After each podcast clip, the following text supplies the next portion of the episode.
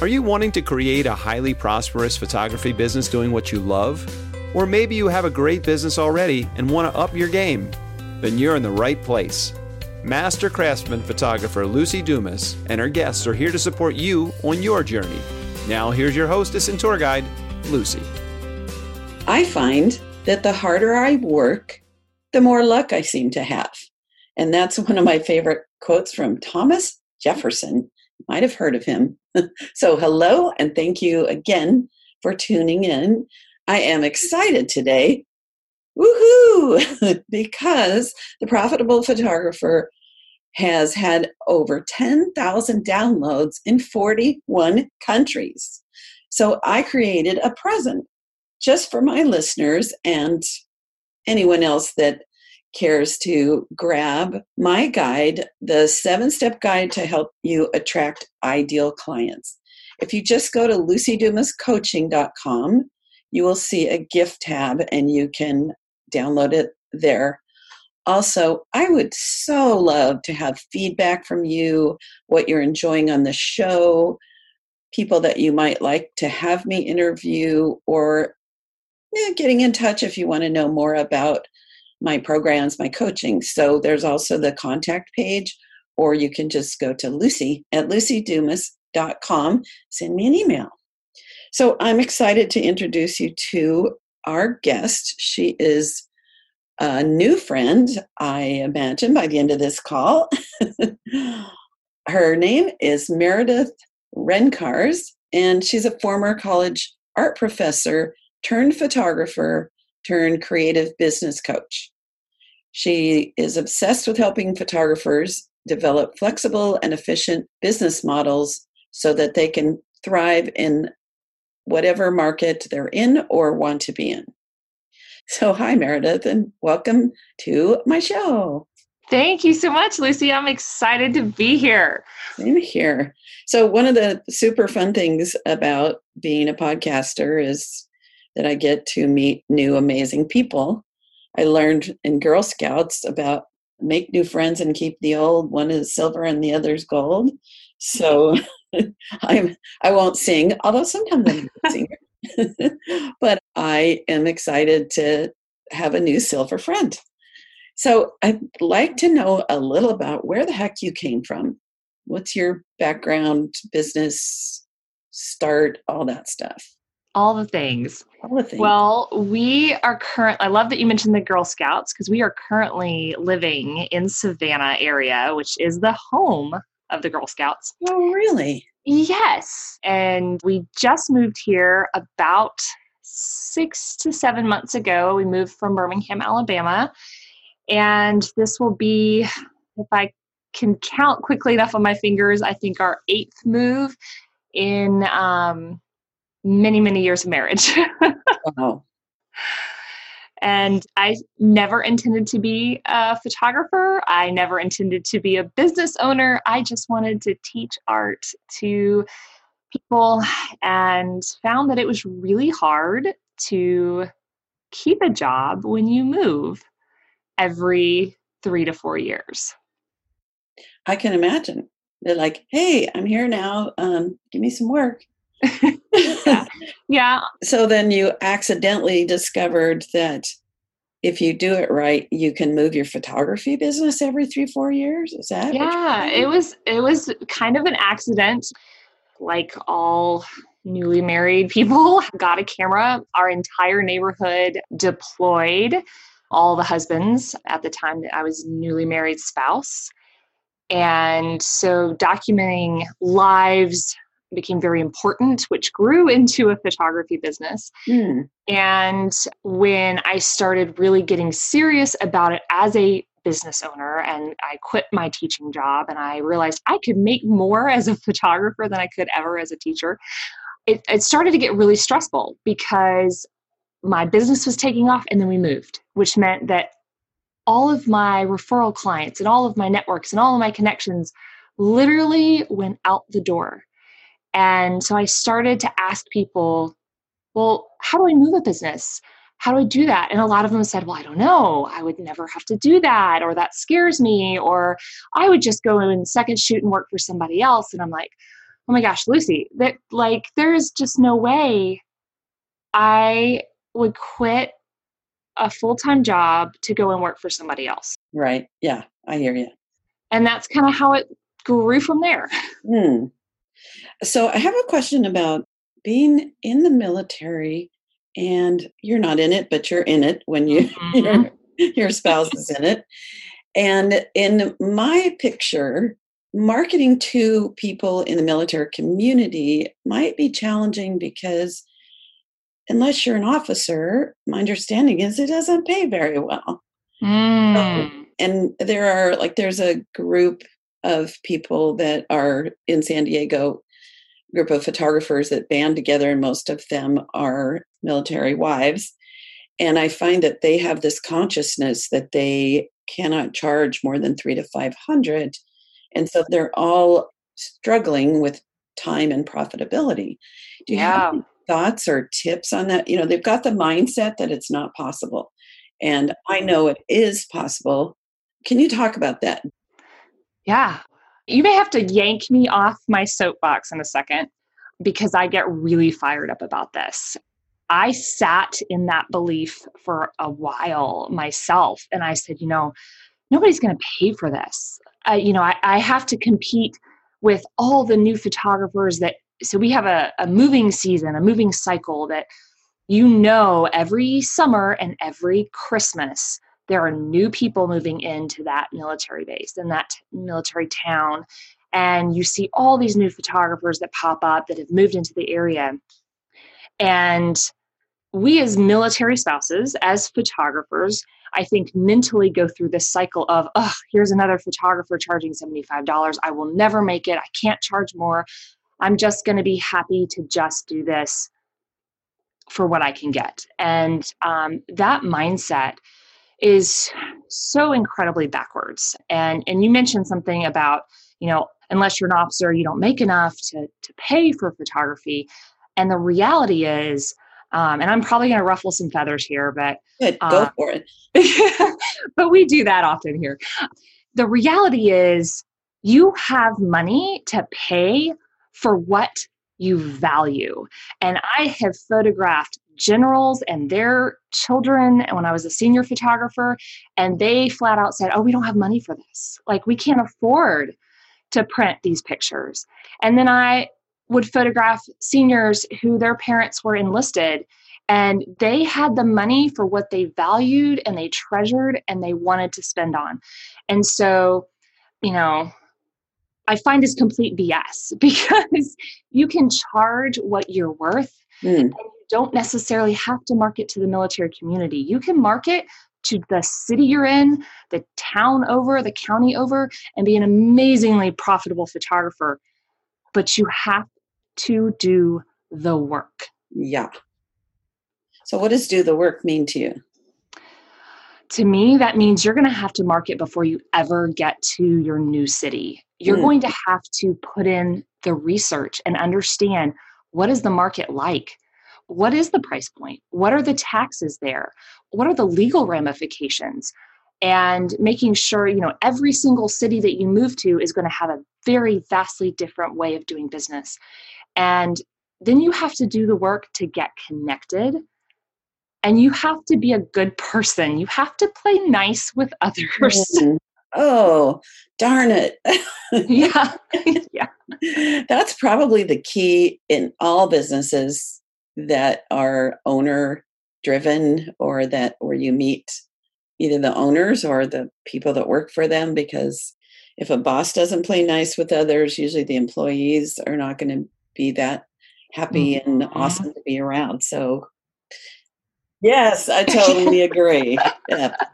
yeah so do you have like i know you said learn the market learn what's going on the taxes so that for example probably if you moved from a small town in tennessee to san diego the cost of living is high here and i don't know exactly what it is in tennessee but i imagine it it is lower mm-hmm. especially housing i don't know if food is that much different or you look at taxes and so forth.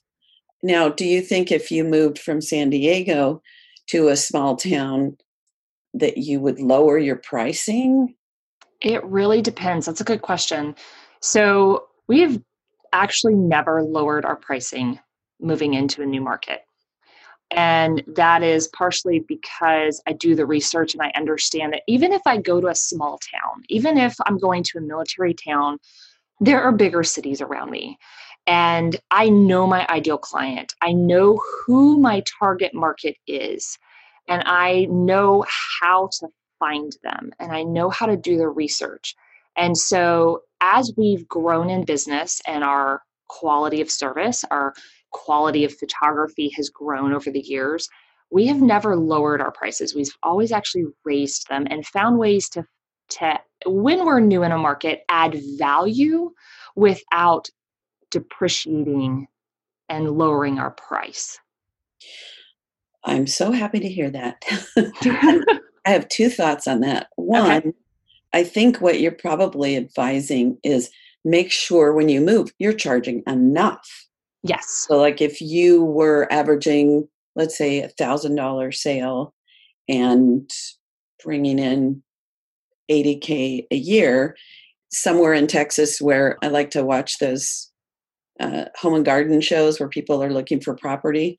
Yes. and they're like, and this one is $87,000 for a four bedroom, three bath mm-hmm. in Texas. I'm like, what? so if you were moving from there where $80,000 might be a decent living and you're moving to, let's say, San Jose, where for $80,000 you can get a bed on someone's couch because of the, you know, cyber revolution. So making sure that you're charging enough when you move, is that fair? That's part of it. It's knowing also what the market is doing. For example, uh, one of the markets we lived in, they really had a, a proclivity to not do IPS, to only have one wedding package and understanding okay this is how brides have been trained in that market so, how do I then educate them when they're coming in the door that I am different and what my point of difference is and knowing what my value is. And yes, there is a there is a point where you also have to figure out cost of living and figure out um, cost of goods and and adjusting for that in in that market but there's another thing that that a lot of people don't take into advisement or thought when they're moving into a new market. And that is the other your competitors when you're moving into a market. And we will do two things. Um, it's a little bit different maybe but one we will actually do research online and look at what other people are pricing. Now i'm not telling anybody to go out there and fake an inquiry to a photographer. I i will reach through the computer and kick somebody's butt. I know know i just yeah but what i am saying is they have their prices on their on their websites go look and then when you meet them talk to them and say i want to honor the fact that you have done the work in this market and you know your market and I don't want to come in here and undercut you and get in a bidding war, but I also want us to both be profitable. Can we sit down and talk? Mm. Make sure that I'm honoring the market I'm moving into. And there are photographers that we've talked with them about this and they were flabbergasted. Some shut down. Some were like, yeah, let's sit down and talk. And by the way, can we build a referral circle while we're at it? And that is the smartest move any photographer can make. So, do you do a lot of weddings? Is that one of the areas? We primarily shoot weddings. Okay. Um, we got out of seniors for a while simply because that was my main focus and are in the process of moving back into adding seniors back into our portfolio. Uh, we also do some corporate and headshot works, but, but weddings are our primary focus. And I, I think um, with weddings, the networking with other photographers is one of the smartest things we can do. When I did weddings for 12 years, a third of my business came from other photographers. And a third came from a very active networking with vendors that I liked. Yes. And then the other third was referrals from happy brides and other families. And I never hung up the phone whether I was available or not without sharing every one of the vendors that I liked. I'd say, Do you have a cake? Do you have a DJ? Do you have flowers? And then referring one of the two or three people that whose work I loved and who referred me back. I didn't only refer people that referred me back, but I'm sure you like to cultivate those uh, complementary relationships too. And I love that you're not afraid to jump in and, you know, be a part of the photographic community. Yes. I think that's brilliant. Yes. I mean, if it's in the same way that if you have somebody in a corporate world who something happens, you have somebody that can step in and help because there's multiple people in that corporate office. In the same way, we as photographers, if something happens, heaven forbid, to me or to my husband, we need to have a community around us. And in the same way, if something happens to another photographer, we want to be able to step in and serve as well. And so we we can't do this on our own. We just can't. And I, I learned that the hard way being new in business 10 years ago and making all the mistakes mm-hmm. I think people make when they just start out. Um, but yeah, you can't, you have to be able to have that network and that community. Right. One of my friends who I, we used to refer each other back and forth a lot, and he was busy every weekend as I was. His wife developed a brain tumor, and it looked like she might pass away any day. And so, for about six months, a professional photographer in our community went with him to every single wedding for free or for you know just uh, second shooter or assistant so that if something happened and he had to leave the wedding they could complete the wedding and um, now she ended up living many many years so that's why it only lasted six months but you know you can't buy that kind of peace of mind because what we're doing is important to people and so I love that you and I share that value of getting into the community. And I imagine you jump right in and support others and join organizations and become a participant in your area when you get there. Yes? Yes, you, you absolutely have to. You can't function if you don't. So I have one other thing I liked when I said, oh, there's two thoughts. Mm-hmm. The other is so many times, you know, in Facebook chats or when I'm having conversations with my coaching clients or potential clients, and they say, oh, that won't work in my area. Mm.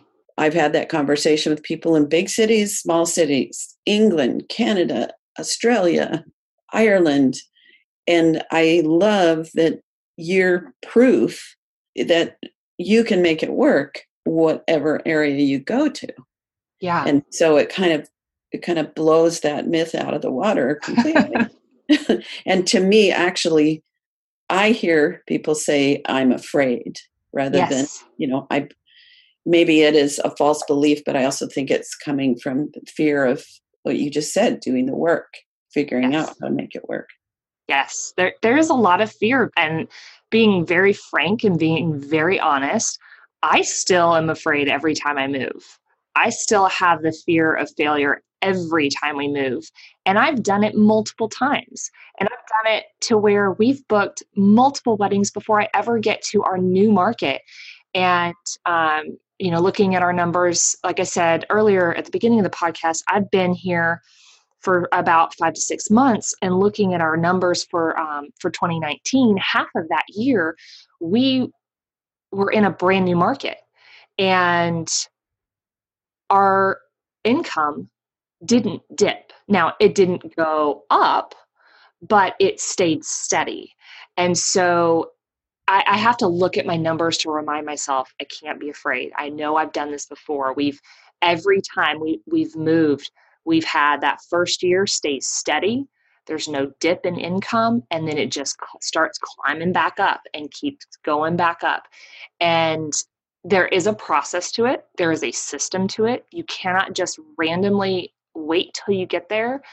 or you will fail and fall flat on your face. Mm-hmm. And it will take a lot longer to get yourself back up to speed.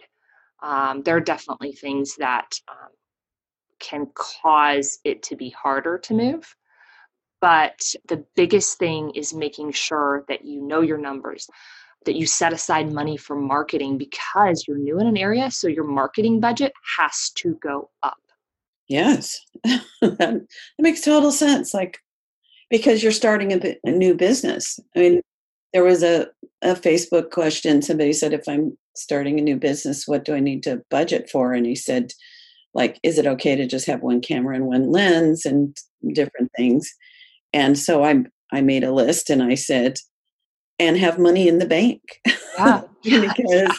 you know, or have some source of income mm-hmm. uh, while you're growing the business. I, I am sure you've heard this with people who you're talking to about possibly coaching, and I hear this a lot is, well, I can't afford to have a coach or to invest in education because I'm just starting.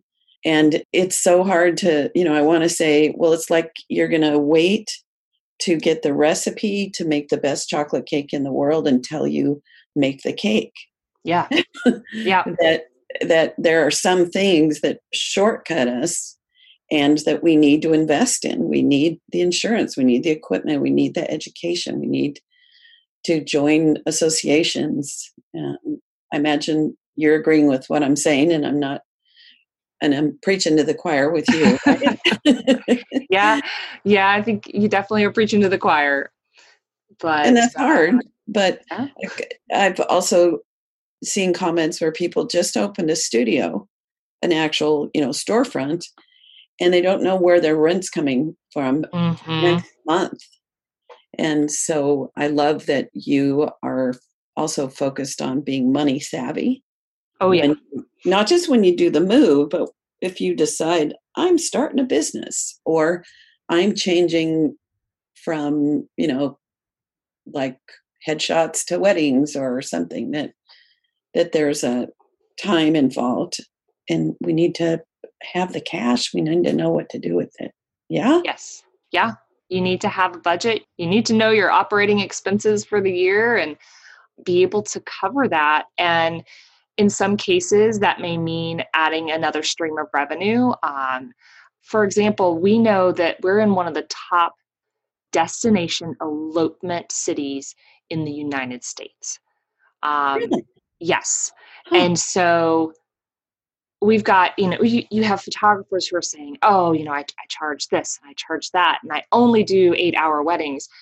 And I'm looking at the market here and going, there's an untapped source. Mm-hmm. Because if I know my cost of goods and I know I'm new in the market and I know that I'm have the potential to shoot elopements for two hours on a Monday, I'll shoot one of those every single day of the week because I still have time for headshots or seniors and then my full weddings on the weekend. And so I can't charge, you know, three, four, eight grand for an elopement that's two hours. That doesn't make sense. But if I create a separate set of packages, knowing that I'm going to diversify my income, that I'm going to make myself profitable by opening up something I hadn't done in my past market, and all of a sudden we're getting booked for those as well. Well, now I'm in a new market and I'm being profitable and not necessarily having to work as hard Right. Well, and I know um, you're like me, you love in person sales. Mm-hmm. And I have had small weddings that spent $12,000. Yes. That started with a $1,000 investment. And I get them in the sales room. Well, first of all, I plant all the seeds. I'm sure you do as well mm-hmm. for wanting a book. And they, of course, are going to need to decorate their home and then for me then engagement session and then by the time we're done they have two books and four wall portraits and lots of gifts for families and so have you had that same experience with the small we wedding? have. We absolutely have. We have had them in our um, studio space. We've done ips with them. They absolutely loved the experience and they um, you know all of our packages we found a way to profitably put a form of an album into them and yeah it's gone really really well. So are you set up so that after the wedding they purchase more? And mm-hmm. so what's the average compared to their like if their package was say $3000 what would you anticipate in add-on sales with that for most people? Uh, for most people it really is going to depend and here's why we do ips with engagements so if we're talking over a full life cycle of a bride it can go all the way up to 10 grand or more there's a trend in the US that's growing called a nearly wed session or a pre wedding shoot. Oh. And um, it's it came out of Asia and Dubai and mm-hmm. has started to garner attention here among American brides. It's it's starting to catch on, but it did really has a very strong foothold in the Orient where they come over and they get into their Western American bridal outfits and they do a first look and they get pictures done and they might go out to Vegas or they might get a really cool car, sports car and get pictures done and then they fly home back to Asia and they have their traditional ceremony and these pictures they're then um, purchasing and hanging on their wall. Well, we have had brides here, American Western brides, who are starting to want to do that, who are having their first look six months before their wedding day purchasing big, beautiful prints to hang in their reception, which then wows their guests because they don't know how that happened. Uh-huh. And then they are um, coming back in for another design session after their wedding day to get those pictures done and printed, and then combining all of this into a big giant wedding album. Maybe it's one volume, maybe it's two.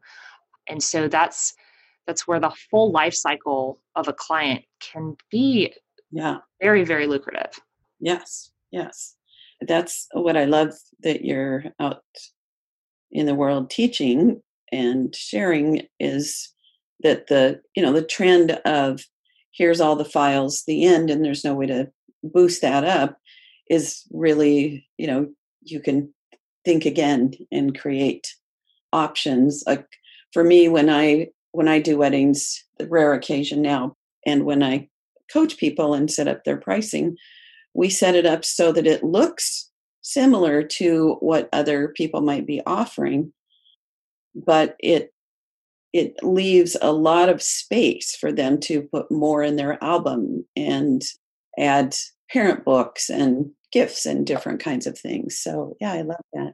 So I wanted to jump back just to one um, something when you talked about fear. And one of the things that I love about entrepreneurship, and I am, you know, keep dear listeners, keep your eyes open because I'm formulating a, you know, a podcast, a solo podcast on this topic, is how it is one of the, if not the best personal growth activities that we can do. What I find is whatever are those those uh, places that we can heal, we can grow, uh, that we have as humans, because, you know, as we're growing up, we get, we carry things from our, our family, from issues that happened from being bullied in the fourth grade when I moved. Mm-hmm. yeah, that was my little, like, I'm still sometimes dealing with that if I feel left out. is that, that running our own businesses that's going to come up and we have the opportunity to heal and grow and be better versions of ourselves. Yes. And fear was one of mine and so i find it really like uh like a soul sister here when you said the fear because every year especially when i was doing weddings but still every year around january i think oh my gosh, I don't have anything or I don't have much on the calendar. That's it. This is a year I'm either going to starve to death or be a bank lady. and, um, you know, it's 38 years later and I have had a really great life so far. And it just keeps getting better. So, how do you manage that fear? I know you you mentioned a few things, but tell me about that. Yeah, um, I think for me, there is comfort in looking back at data.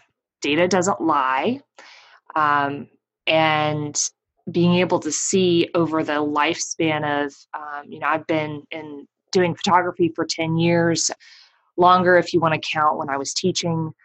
And um, we've been shooting weddings full focus for four or five years now. And uh, that those analytics tell me that I'm going to be okay. And those analytics remind me we've seen an upward trending growth on average and then a huge spike when we when we started doing in-person sales so that definitely has helped to quiet the fear um, i think the other thing that has really helped is to have i forget who's who used this original term so i'm sorry i can't like credit it to the right person but having your kitchen table friends and these are the friends that you're going to be able to call at 5 a.m. in the morning, that you're going to be able to text when you have insomnia because you have this brand new bright idea. And they're the ones that come around when that fear comes out. Mm-hmm. And that fear rears its ugly head and says, "Oh no, you are not gonna, you're not gonna win. You're not gonna be successful." Um, and these these are the people that you call on and say, "Okay, talk me off the ledge here because I'm looking at my January numbers and they're really, really bad. And so I think that's the second way to really combat fear is to have that really close knit circle of friends that are also fellow business owners, not necessarily photographers. I find joy in learning from people outside of my industry as well as inside. Then lastly, there has to be a ability to take care of yourself. And I know we're in an age where it's very woo woo and it's very find balance and namaste. And um, I'm not knocking that, please understand that. But being able to say, okay, I need to take a day off for myself every every other week, every month, depending on your personality and your drive. Some people are just driven and built that way, and they can, like my husband is that way. He could literally work for 12 hours, sleep for four, and get up and do it again the next day. Yeah. Um, I am not. I, will. I I will not function that way. Um, and so knowing to what level of rest you need and balance you need, and knowing um, you know your personality i am a 50-50 split of introvert and extrovert. And so i like we get we dive really strong into that with our clients um, with our mentoring clients and understanding themselves so that they can be a better business owner. And i know like when i go to speaking engagements um, i make the joke of like i'm an introvert i'm an infj and i love i'm going to love on y'all i'm going to teach you guys we're going to rock this out and then you're going to find me over in the corner after I'm done because I've expended all my extrovertness and now I need to just like take a moment. So I think that's the other thing that helps to combat fear is when we are balanced and we know ourselves and we're aware of what our bodies and our minds need. Right. I love the uh, in the the book The Artist Way where she suggests that you have a play date every week so it's not just rest like, oh, I'm going to lay on the couch and watch Netflix, but I'm yeah. going to go to a museum for an hour. Yes. Or I'm going to um, take a painting class, or I'm going to uh, take my camera and go for a walk in a garden, or something that is renewing. When I did weddings, I took Mondays off every single time because Sundays I was recovering physically and mentally and emotionally. So it wasn't really a day off, even, you know, even though it was a day off. But Mondays in my community with the wedding world, almost all of us took Mondays off. And and we knew if we wanted to get together, that was a good day to do it. Now with portraits, you know, it doesn't it's not the same schedule. But yeah, putting building in that time so, yeah, I love that. one of my favorite books, I don't know if you've read it, but it really changed my life. It's called Feel the Fear and Do It Anyway. Yes. By Susan Jeffers. And that rocked my world because it's not about making fear go away. It's about doing that thing anyway. And then when we get to the other side of it, you know, we're not afraid. And she has the catchphrase that now is like my mantra is I'll handle it. I'll handle it. I'll handle it. I even I I had a medical thing and I had to have brain surgery. It was benign, but for 2010 to 2014, uh, when that fear thinking would naturally come up, I just would go into I'll I'll be handling this. I'll handle this day at a time. I'll handle it. And the little segue, but I used to, and I almost said that today. I used to say, you know, when we get wound up on something, it's not brain surgery. And then one day my doctor was like, well, you know, you've got this thing and we've got to operate and blah, blah, blah. And I like said, well, at least it's not brain surgery. And then we looked at each other and went, oh, yeah, it is.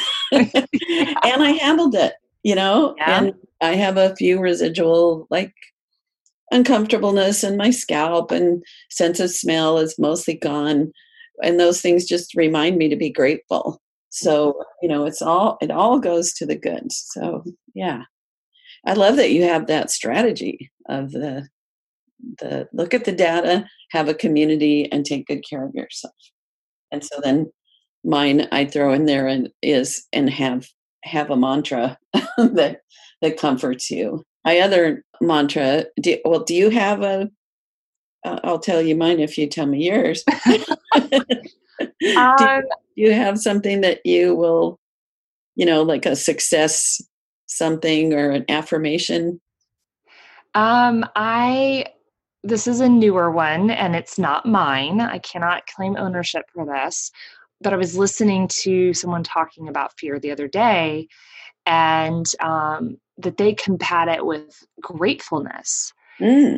and um, you know we we spend a whole month of the year being grateful and, and being thankful but we forget the rest of the 12 months of the year and so something new that i've started doing that um, apparently einstein used to do is before he would get up in the morning, he would say thank you a hundred times. Now I'm not sitting there and counting to a hundred, yeah. but but saying it multiple times over, just literally before I pick up my phone, before I look at any any emails or do any other things, just literally laying in my bed and saying thank you, thank you, thank you, changes your mindset.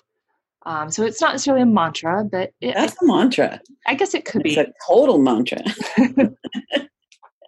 I love it. Well, my affirmation, especially when I'm feeling a little um, money worried, is money comes to me easily and with love. Mm-hmm. And yes. I've told the story on this show about during a, a recession, none of us were booking weddings. And I, I had like seven ideal clients come for consultation and I didn't book them and then I started repeating this mantra. I put it on a card. I saw it all the time. Uh, when the clients were like parking and walking up the door, I repeated it in my head and I booked four weddings in three days after, you know, three weeks of like nothing. So, yeah, but I love that. Thank you. I'm going to do that rather than listing what I'm grateful for, which always also helps. Yes, it does. Um, is just the thank you. And I think there's some Oprah or something where she said, or she quoted, if all you ever say is thank you, that's all the prayer you need, or something, something like that. So, yay, I think we could talk for a long time. And I love that this topic of fear came up because, and that it's actually so um, vibrant for you. Yes. Oh, absolutely. Yeah. Because I imagine that's a huge thing when, I mean, it's one thing to be right where we are and where we think we'll probably be for a while. and build something and and manage those you know oh we can't do that you know i can't do this here the the i'm too old i'm too young the Mm-hmm. my ideal clients aren't here you know blah blah blah it won't wo- work in my neighborhood but then you have this do over you know just probably when you're getting all settled in and you know having super best friends and clients referring you and all of that it's like whoop okay so yeah that sounds like a highly athletic move i would say more fear and staying in the gratitude for that yeah, yeah. I Love think it. I think it's definitely um, having to make sure that you are monitoring your mental health and your um, mindset every step of the way. I've had moves when we first started that were bad. And that was purely because of my mindset and my attitude and how I embraced the new market that we were in. And you said something very, very important. The, you know, my clients aren't in my neighborhood. Find a different neighborhood. Right Literally, go find a different neighborhood. Go. Your Yeah. clients are there. You just have to look hard enough. right my clients uh, mostly drive 25 to an hour and a half Mm-hmm. to get to me. I do not market in my community, but because I'm right near downtown, all freeways lead to my house All, easily. all roads lead to Luci. That's right. you can take five, you can take eight, you can take it 163 or 15. Yeah, you'll get here from the east to the west. Uh, you can cross the border from Mexico, and I'll take care of you too. I love it. I, I like that. Monitor your mindset would be an awesome book for you to write. Oh gosh. I like the title. Monitor your mindset. I don't want to steal it, but I'm just, you know, or the title of an article or a, a YouTube conversation or something. Uh, that's such a rich picture that I have about, you know, like 10 steps to monitor your mindset. Mm. so I won't do it myself, you know, because you said it. But Oh, I love gosh. it. I love it, love it, love it. Oh, well, we could go on for another couple hours. I have a feeling. I think we have a lot in common, except I've never had to had to move as a professional. But the thing is, and you know, 2000, you've been in business 10 years, so you haven't hit a recession yet. And I bet if one should happen, you're going to sail through it because moving is is similar. And I've weathered six recessions at least in my career. And what I do is I take that opportunity once I kind of have that come to Jesus moment where I realize, okay, this isn't like a little short downturn downturn. I got to get in action.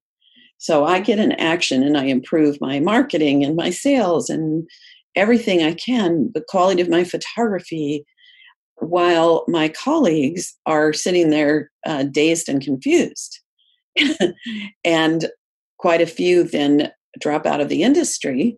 And when things come back around, I'm actually in a better place than I was at the start with less competition.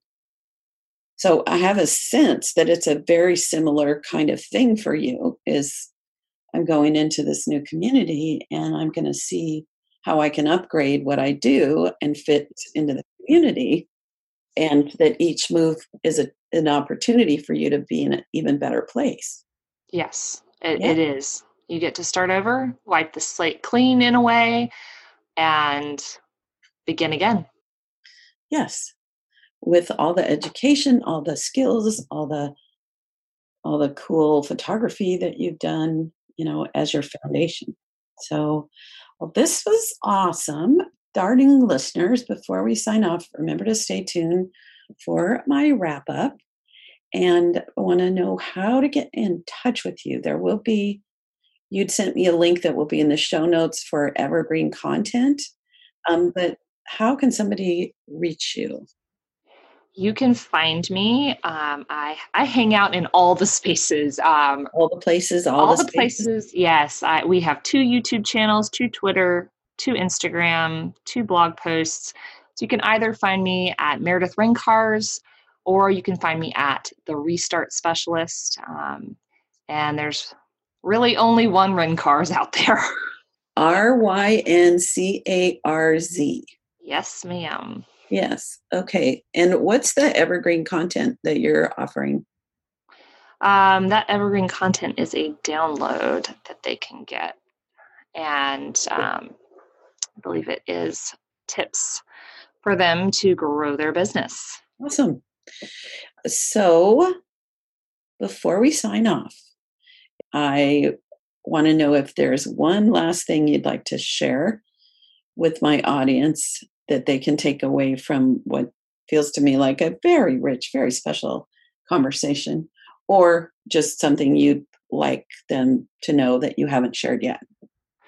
Uh, one thing that's hard. Um, I I would say wherever you are in business, whatever part of your journey, part of your chapter you are in, you must invest back into your education and go to the source, go to the subject matter expert. Go to the the best in the best in that part of the industry. You want to learn YouTube? Go to the best person. You want to learn Instagram? Go to the best person.